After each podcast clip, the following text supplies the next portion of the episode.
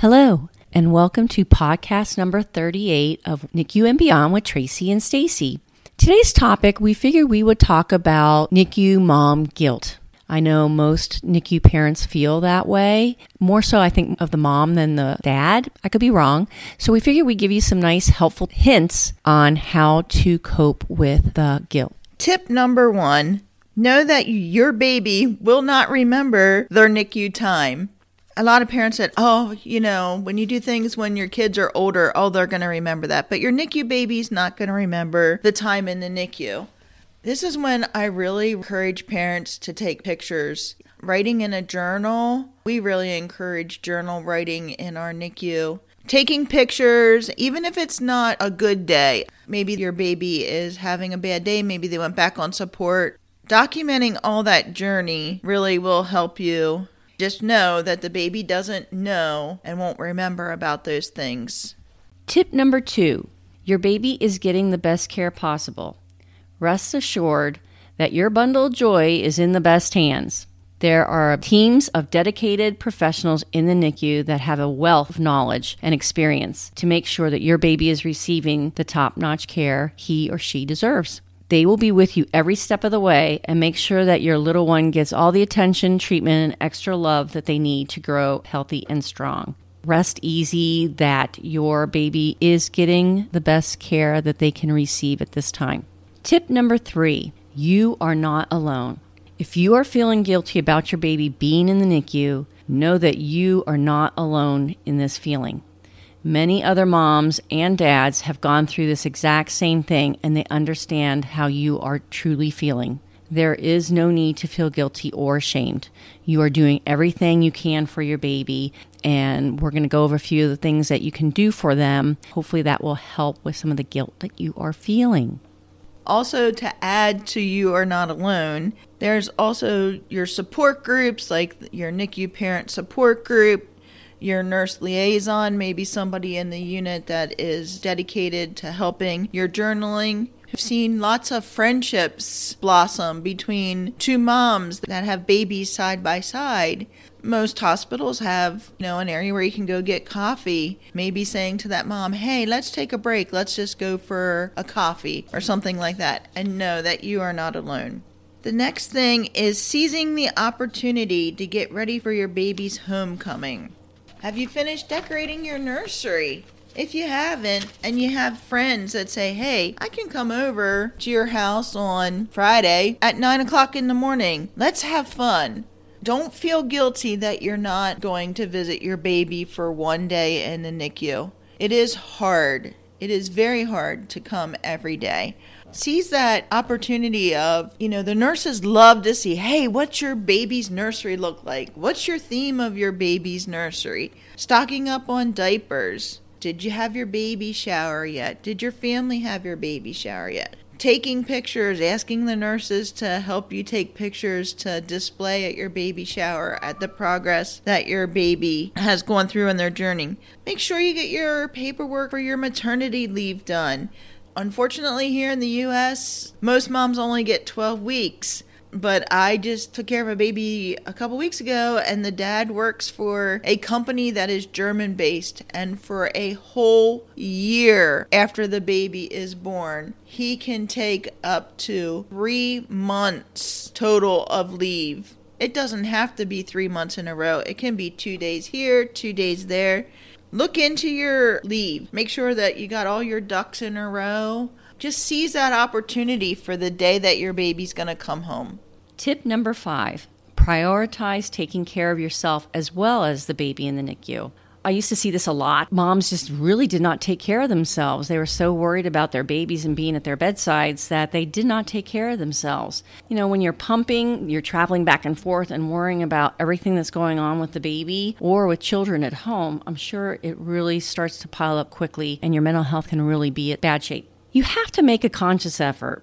You try not to let the guilt consume you, and you try and do some self care for you. This is both for your physical and your mental health.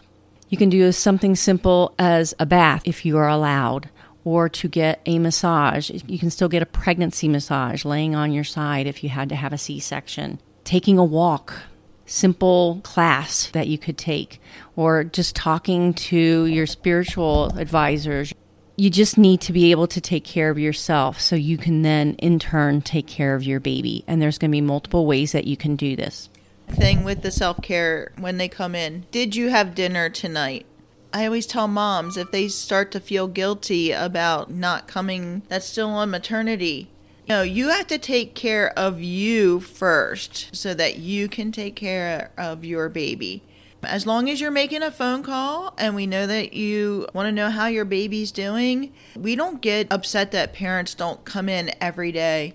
We have parents from long distances that are like an hour plus away. We got a phone call that day. We're happy with that. Just know that you know, self care is a true thing. Our next tip is your baby knows you love them. First things that I see that I know that the baby knows who mom is. They will come in, and if it's a critically ill baby and the baby's on 35% oxygen on their ventilator or their CPAP or their high flow, mom will come in and start talking to the baby, and all of a sudden the baby starts weaning down on their required oxygen. Don't ever think that your baby doesn't know who you are. A little touch, skin to skin, K care. Your baby knows that you love them. They feel that love. You're the one touching your baby with no gloves on. You're the one when you're doing skin to skin. They smell their moms. They're like puppies. They know who their mom is. Everybody has a different smell to them, and the babies know that. K Care is a phenomenal thing, and we really do encourage it. Your baby's in the NICU. The next tip you are doing everything you can. When the feelings of a NICU mom guilt arise, just take a second, stop what you're doing, and remind yourself that you're doing everything humanly possible for your baby. You're surviving the NICU, which is a tough thing to do. You're doing your best to try and increase your breast milk supply. You're trying to visit every day. You can't do it all, so do not blame yourself for your baby being the NICU.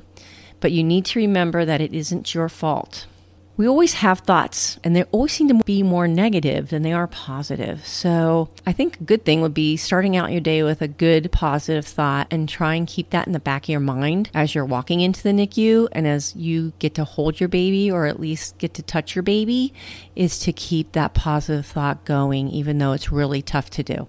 Our last tip is have someone to talk to. Mom guilt, horrible thing, even if you don't have a baby in the NICU. There's always mom guilt. NICU mom guilt, more challenging. Make sure that you have a great support system. Talk to your partner, your husband. Make sure that you have a good communication. It's great. When I see a dad cry, I know that we've done all the right things. Men have this stigma in the United States that they shouldn't cry. Get a tearjerker movie and watch it together and just cry. Get that feelings out. Reach out to your OBGYN. Maybe there is some kind of mom group there for NICU preemies. You can reach out to the NICU nurses. We're usually a nice shoulder to cry on. One time I had a mom who was hard of hearing, and all I did was reach down and gave her a hug, and that just allowed the flowing of tears to come there. Language barriers in the NICU. I had a mom just a couple weeks ago. I really like her. She's really nice. She's like my friend. Um, she loves my baby when she takes care of him. We have social workers, NICU support teams, maybe a pastor, maybe a priest, reach out. Don't keep it inside. Internal guilt does more damage than having tears and talking it through. So, we hope that some of these tips can really help you out with your guilt of having a baby in the NICU. You didn't cause your baby to become a NICU baby. There's sometimes we never know why a mom might have two or three NICU babies a couple years in a row, lovingly called repeat offenders. And the parents get a kick out of that because they know. Just take it easy, take a deep breath, read a book for a couple pages, light a nice candle with a scent that you love, quiet, nice warm cup of coffee, hot tea, and just relax. One day at a time. Baby steps, baby steps, baby steps. I hope this podcast was informational to you and found it very helpful. If you did like it, please like us. Better yet, you can follow us. You can also find us at www.parentnicuconnection.com and now on my new website, which is www.pediatric education development services. We'll have a topic for you in about two weeks. Have a great day. Bye bye.